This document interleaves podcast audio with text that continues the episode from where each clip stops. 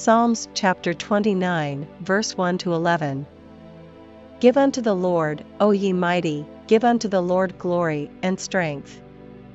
Give unto the Lord the glory due unto his name, worship the Lord in the beauty of holiness. The voice of the Lord is upon the waters, the God of glory thundereth, the Lord is upon many waters. The voice of the Lord is powerful, the voice of the Lord is full of majesty. The voice of the Lord breaketh the cedars, yea, the Lord breaketh the cedars of Lebanon.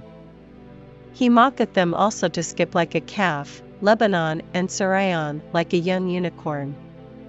The voice of the Lord divideth the flames of fire. The voice of the Lord shake the wilderness, the Lord shake the wilderness of Kadesh.